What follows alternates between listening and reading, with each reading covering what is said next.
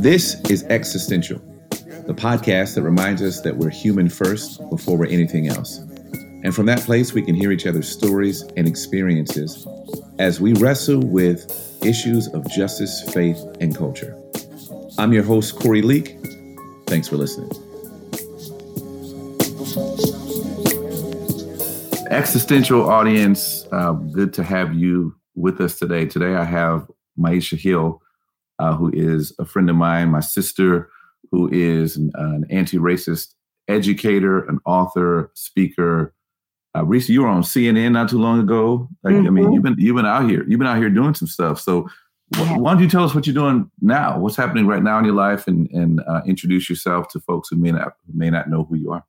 Yes, thanks for having me, Corey, my brother from another mother. uh, hey guys, I'm Maisha T. Hill. I'm an awesome and exhausted mom to three children mm-hmm. uh, an author, speaker, and a coach, um, founder of Check Your Privilege and Brown Sisters Speak.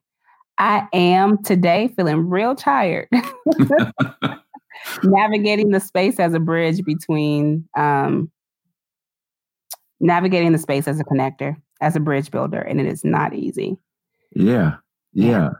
Well, so speaking of being tired, so actually I took a nap today, um, and as I took that nap, I actually thought about some stuff that you have said before about like this whole productivity, this whole hamster wheel that we can all run around on trying to like, you know, keep up and prove how busy we are. Like it's almost like within culture, it isn't almost, it is this way. In culture, like if you ask somebody how they're doing, like being tired is a badge of honor that like you're like, oh, I'm so tired. And and what we're saying to each other, and I, I know this is what you're saying, but often what we're saying to each other is, I'm doing so much, you know, mm-hmm. and we're, and we're, and that's just, we, ha- it was almost like we have to say we're doing so much. So you once before, when we tried the podcast before, like a while ago, you were, you talked to me about this whole idea of productivity being a tool of patriarchy and white supremacy. And, and it was fascinating to me. I found it to be amazing, something that I carried with me. So could you elaborate on that? Talk more about that whole idea of this productivity machine that we find ourselves always trying to keep up with? Mm-hmm. Well, you know, I start with time being a social construct, mm. uh, which started during the Industrial Revolution. So when the railroads were created, um, time was different in every state, right? There was no main time source. And so they created this notion of time zones so that if you were in Chicago at three o'clock, you wouldn't be in New York at nine o'clock in the morning on the same day. So they had to create a, a time zone so that people would know how to function in relation to time. Mm. How that actually transpired forward, we see it is when we started having manufacturing plants and we started seeing the ways in which the more that human beings would help produce for factories and to help drive business and capitalism, the more that we do, the more that human beings were either punished or rewarded. And your mm. rewards in a dominant culture system and patriarchy and white supremacy is our raises, our vacation times, our bonuses, and our benefits. Um, and so when I say it is a social, it is a tool of patriarchy and white supremacy, we tie ourselves to how well we perform at work mm. because we actually have been trained since childhood going through the American educational system how to perform for six to eight hours a day. Mm. And based on our performance in schools, mm. right, we get rewarded, right? You you write that good paper, you get an A, right? Then you can go in the yard for recess. the whole system right in there that we could talk about because I've named the yard, which is mostly prison. Um, we're not mm. here for that. Um, not today. High school, and you know, our parents, that's what they said go to college, go get the American dream. Um, we get that, we go to college, we get the degrees, we're performing in college, right? Because we got to make sure we get our exams in and our final papers in and our research papers done. So it is ingrained in us to work hard to get where you need to be so that you can get that high level C level sweep job where you're performing mm-hmm. all the time. Mm-hmm. And it's a performance. We are trained to produce, perform, and consume. And mm-hmm. that is how productivity works, right? That's why so many people create productivity hacks because we are, like you said earlier, so tired because we have been socially trained to mm-hmm. produce.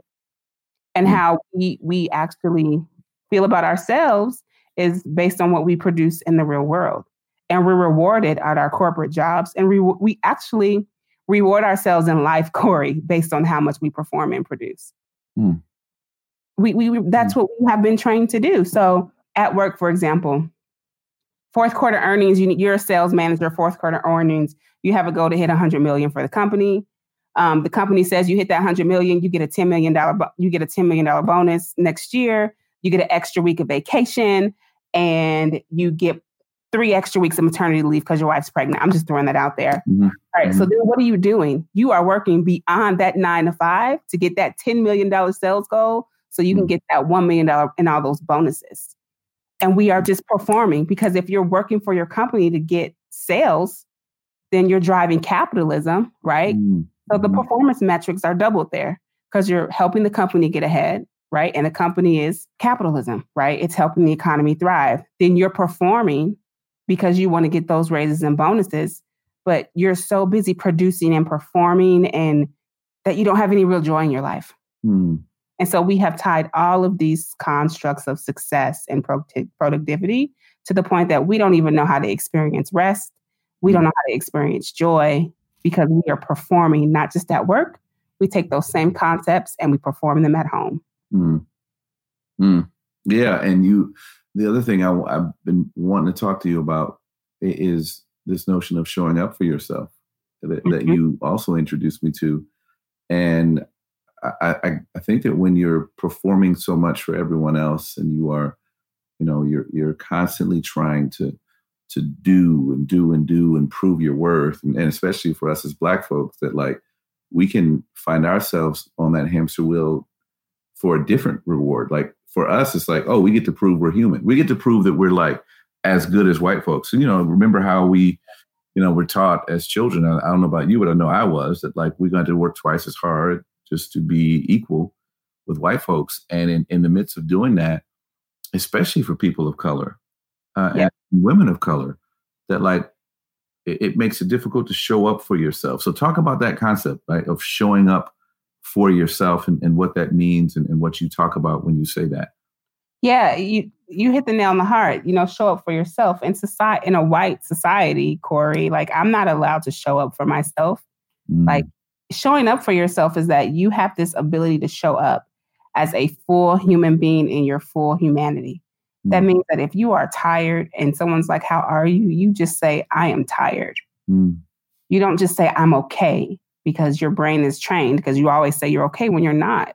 Mm-hmm. Showing up for yourself is giving yourself space to honor your humanity, to feel your feelings and name them explicitly, mm.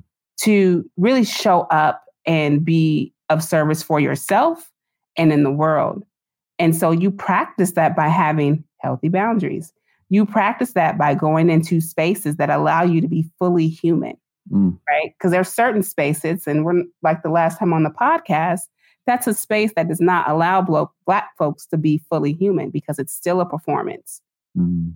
And that's the scary part. Like in certain spaces as Black folks, we can't show up as our full self because we have to always appear to be non-threatening. Yeah. Or, you know, W.E.B. Du Bois, he called it double consciousness. Mm.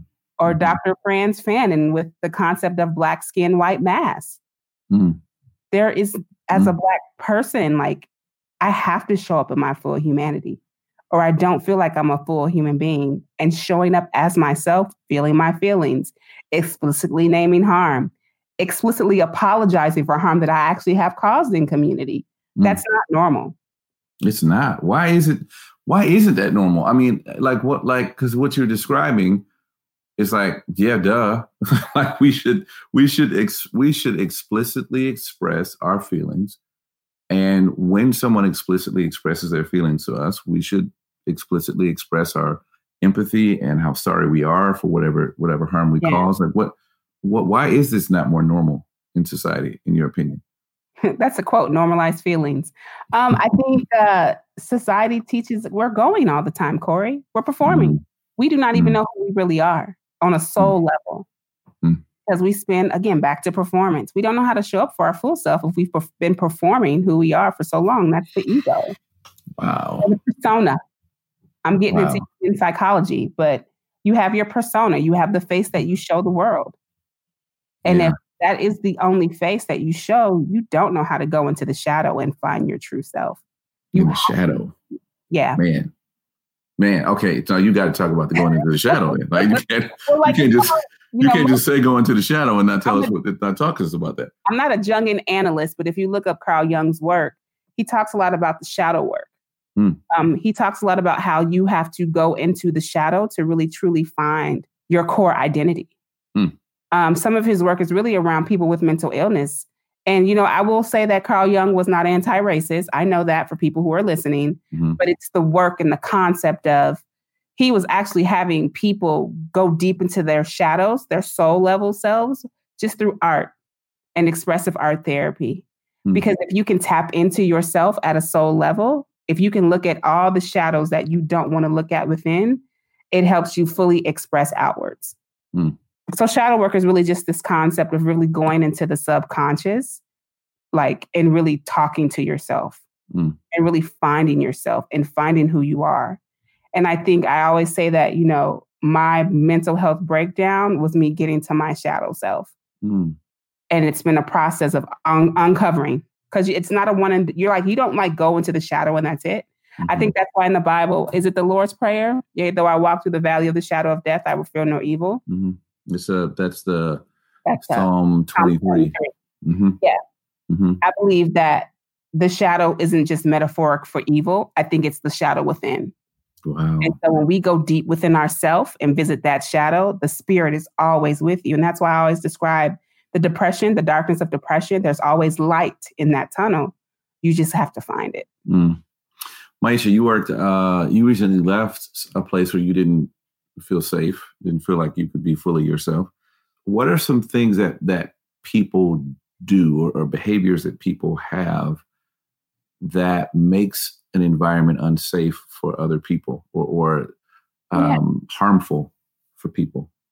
Um, I think I will call it the tikkun. I call them the white supremacy culture traits, right? Mm-hmm. All or nothing thinking, perfectionism, mm-hmm. the worship of written word. There's this notion that if it's not written down, it's not real. Mm. Gaslighting. The one thing that really is really in organizations is gas the narcissistic and codependent relationship mm. where there is one person in power and if you aren't on the same page as them you will get gaslighted into silence mm. um, there's a 1944 film called gaslight that will give you a visual of exactly what happens in a dynamic when it is either white and black or black and black in the ways it can white supremacy is actually in these organizations mm. um, and so some of the things that you know i would i'm a person i see things and i call it out and i'm a disruptor i get in a lot of mm. trouble so I would something, you know, you know that sign says if you see something, say something. Yeah. I am the person that always says something. Yeah, yeah, yeah.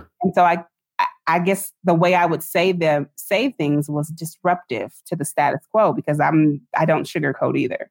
Yeah. Um, and so being in a space where I have to basically perform the way I say things, it's hard for me. So basically, I was not someone who could assimilate into the culture. Hmm. Hmm.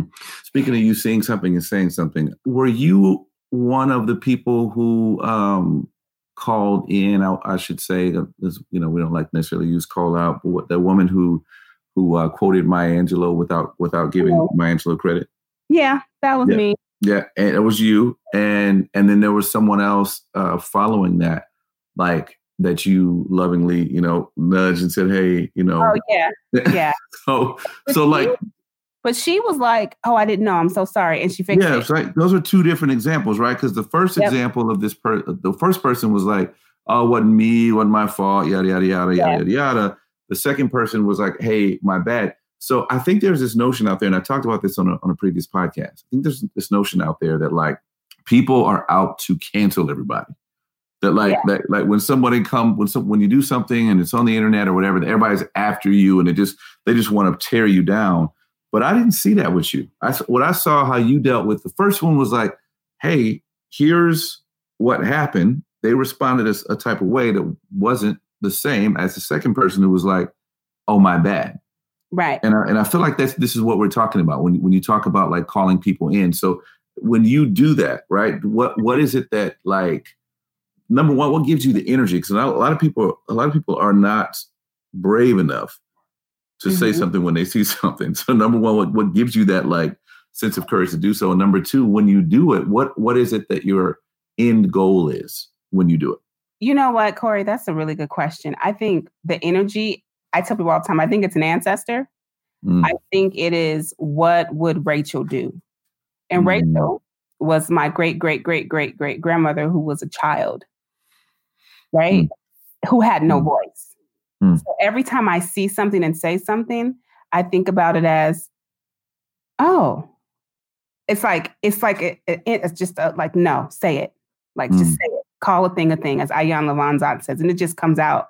But when I do it, I try to do it with grace, right? I try to recognize somebody's humanity, like, hey, you know, um, you know, there's a way to do it where it's mm-hmm. not an attack, right? Mm-hmm. Like, mm-hmm. oh, hey, for example, I think the quote was Angela Davis. Hey, I saw you use Angela Davis's quote. I'm not sure if you knew about this. Um, would you mind like just adding some quotations to it? Right. Mm-hmm. And so you can come to it with less of a charge. Folks are just willing to have the conversation and shift it. Mm. And there are some folks that even if you present it in the same way, they still don't care and they have all these excuses because they think that you're calling them racist and you're actually just like no i just want you to fix something yeah yeah yeah yeah and people are like so scared of being labeled a racist from what i've seen of your work the reality for most white folks pretty much actually all of them is that there's a degree of racism that all white folks in this country carry because the body keeps score number one mm-hmm. And number two, there's just a participation in a culture that rewards you for being white that penalizes you and I for being black. Absolutely. So as you're dealing with people, uh, how, are you finding that in your work there are a lot of folks that are recognizing, hey, I'm racist, but you ain't really trying to demonize me for it. You're trying to help me or are you still finding a, a, lot of folks that are like you know that just cannot come to grips with their own complicity with white supremacy yeah most of the folks that i work with well the ones that are in the lounge my my like my you know group mm-hmm. they actually have admitted it mm. they're actually in a space where they're like all right i'm just gonna call we that's what we teach you have to call it out you have to own it mm-hmm. that you can break free from it mm-hmm. or the cycle continues in you and your children. It's just like you said, the body keeps score. It'll just be generational. Mm. Um, and so the folks that actually go deep in the container with us, they actually admit it. They admit that they are racist. Um, we have a whole sentence that we're working on for our next workshop. It's not in front of me, or so I would say, but it's like basically, I am racist and mm.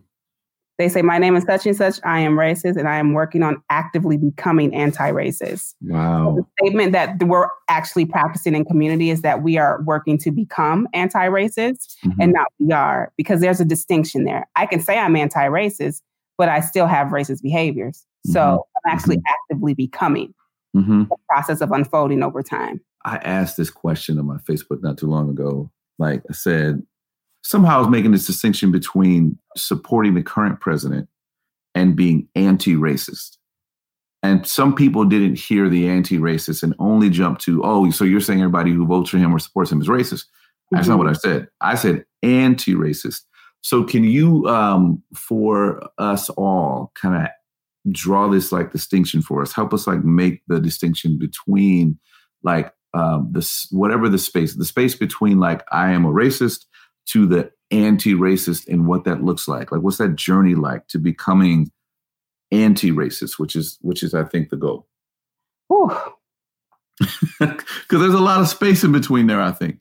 There's, there's a, lot, lot of space in between there. Yeah. Um i think one of the biggest difference between races and anti-races is actually the action oh okay so i think that you can say that you're not racist because you are actively engaging in unpacking your relationship with the systems of domination, giving back to community led Black, Brown, Indigenous led organizations that are leading the charge against racism. Um, you're actually doing the work.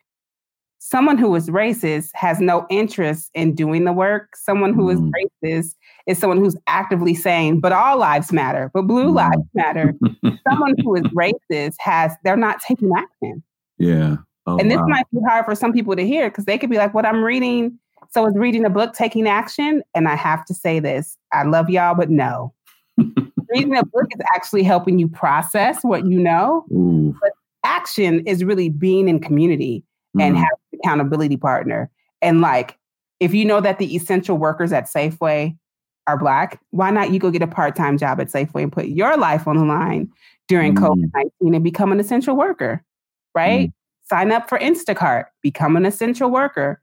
Like the action is beyond the book. Mm.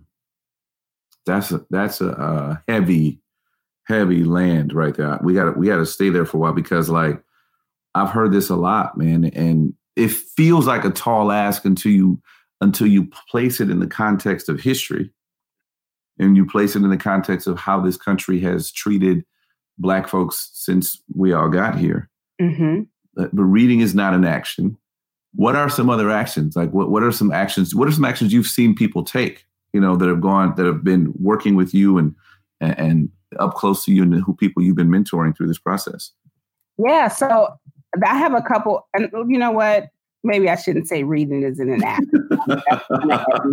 I, you know, but I say I said, but it's, not, said, it's, but it's not where you stop, right? I, right. I understand what you're saying. Stop. Like a lot of people feel like they read a book. Yeah, yeah. I read yeah. a book. I'm done. No, so people I'm working with, I got people writing letters to school boards and actually mm. having school boards create statements against anti-racism against racism. Mm. Um, I have clients in the in the lounge that are had an attorney who actually is working to get some of the California laws around estate planning mm. um, not be mm. racist. Mm. Um, so they're doing that. They're not. They're signing the petitions. They're like making the calls for Breonna Taylor. But some of them are really going for policy change. Um, some folks are. They have like small accountability groups. They're getting on calls once a week. They are donating to nonprofits. They are working with nonprofits. They are volunteering with Black led nonprofits. They're really making it a part of their life. Mm. It's, it's a lifestyle. Mm. Oh, yeah, yeah. It is a lifestyle. Mm-hmm. You know what? So, a lot of this that I'm hearing you talk, when I'm, when I'm hearing you talk about this, it sounds a lot like at the way people describe, you know, AA. Like it's, and I've often said that whiteness is a hell of a drug and and so i think what you what it sounds like you're talking about is this process of going i've got an issue i have a problem and i inherited this problem for a lot of white folks. Yes. But i still have to deal with it. It's still my responsibility. Mm-hmm. if i could say anything in the last couple few years that i've done this work is that i actually do think that it's an addiction. Mm. one of our upcoming courses is called breaking the addiction of privilege Mm. Because there is 12 steps. I actually, it's all written out. Corey, I was like, wow, it is. Wow. You are committing to break the addiction. Because guess what, Carrie? It's been 12 weeks since our brother George died. I might be ahead a couple weeks. And yet, guess what? The world went back to normal. Yeah. The black squares are gone. That yeah. means you've gone back to what's comfortable. So if I was someone who, let's say I drank a lot, I'm going to say Overeaters Anonymous because that's my experience. Like the hardest thing to do is to get on the call and say, My name is Maisha and I'm a compulsive overeater. Mm. But I believe in a power higher than myself that can help me get it under control. Mm. Right? You have to name it and you have to keep claiming it and you have to keep saying you have this belief in something higher than yourself to help you break the addiction. Mm. And I think when we think about privilege and comfort and white comfort, this journey is not fun you get to week four and week six because you're like, I got this. And you're like, nope, I'm good. You can ease back into the comfort of privilege. Mm. You can say, well, George Floyd died and I went out and protested. 12 weeks later, what are you doing now? Mm. Wow. Yeah, yeah, yeah. Like that. I, I, love this higher power thing, right? Because, you know, you and I both have uh, Christian roots, come out of the Christian tradition. And we, you know, you hear people saying stuff like, you know, we don't need to talk about race. We need to talk about grace. People just need more Jesus and yada, yada, yada all of that, you know, bullshit.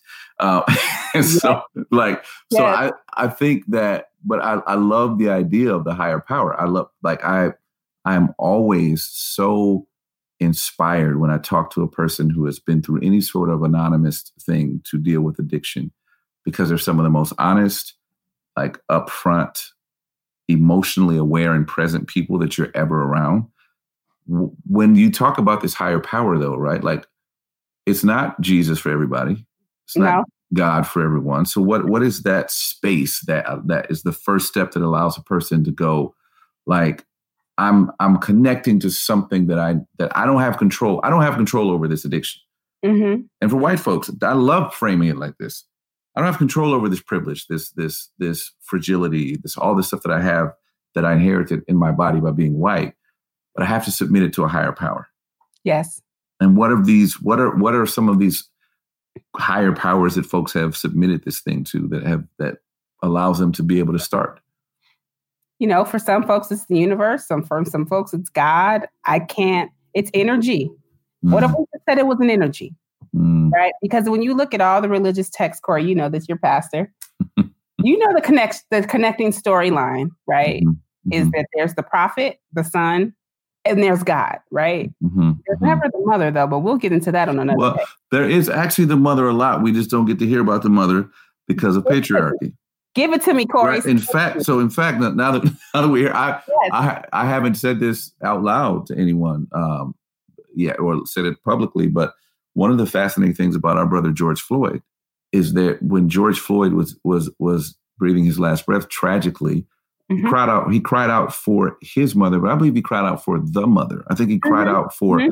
for El yeah. Shaddai, which is which me which for people listening, it means it means the God of breast or breast is what it means. It's like this that huh. God is a nurturer, that God is a a uh, that takes care of her children. And in that moment, I think when George Floyd starts saying, calling out for his mother. Now I still watched the video. I never will watch the video but I've heard he called out for his mom. And I'm like, yeah. that is a profound moment of the divine feminine showing up yeah. in his last moment. So def so yeah, we may not talk about the, the divine feminine or, or, you know, there are some people yeah. out there doing great work talking about it, but it's definitely it's definitely always been a part of the tradition. People, you know, patriarchy just stole that from us.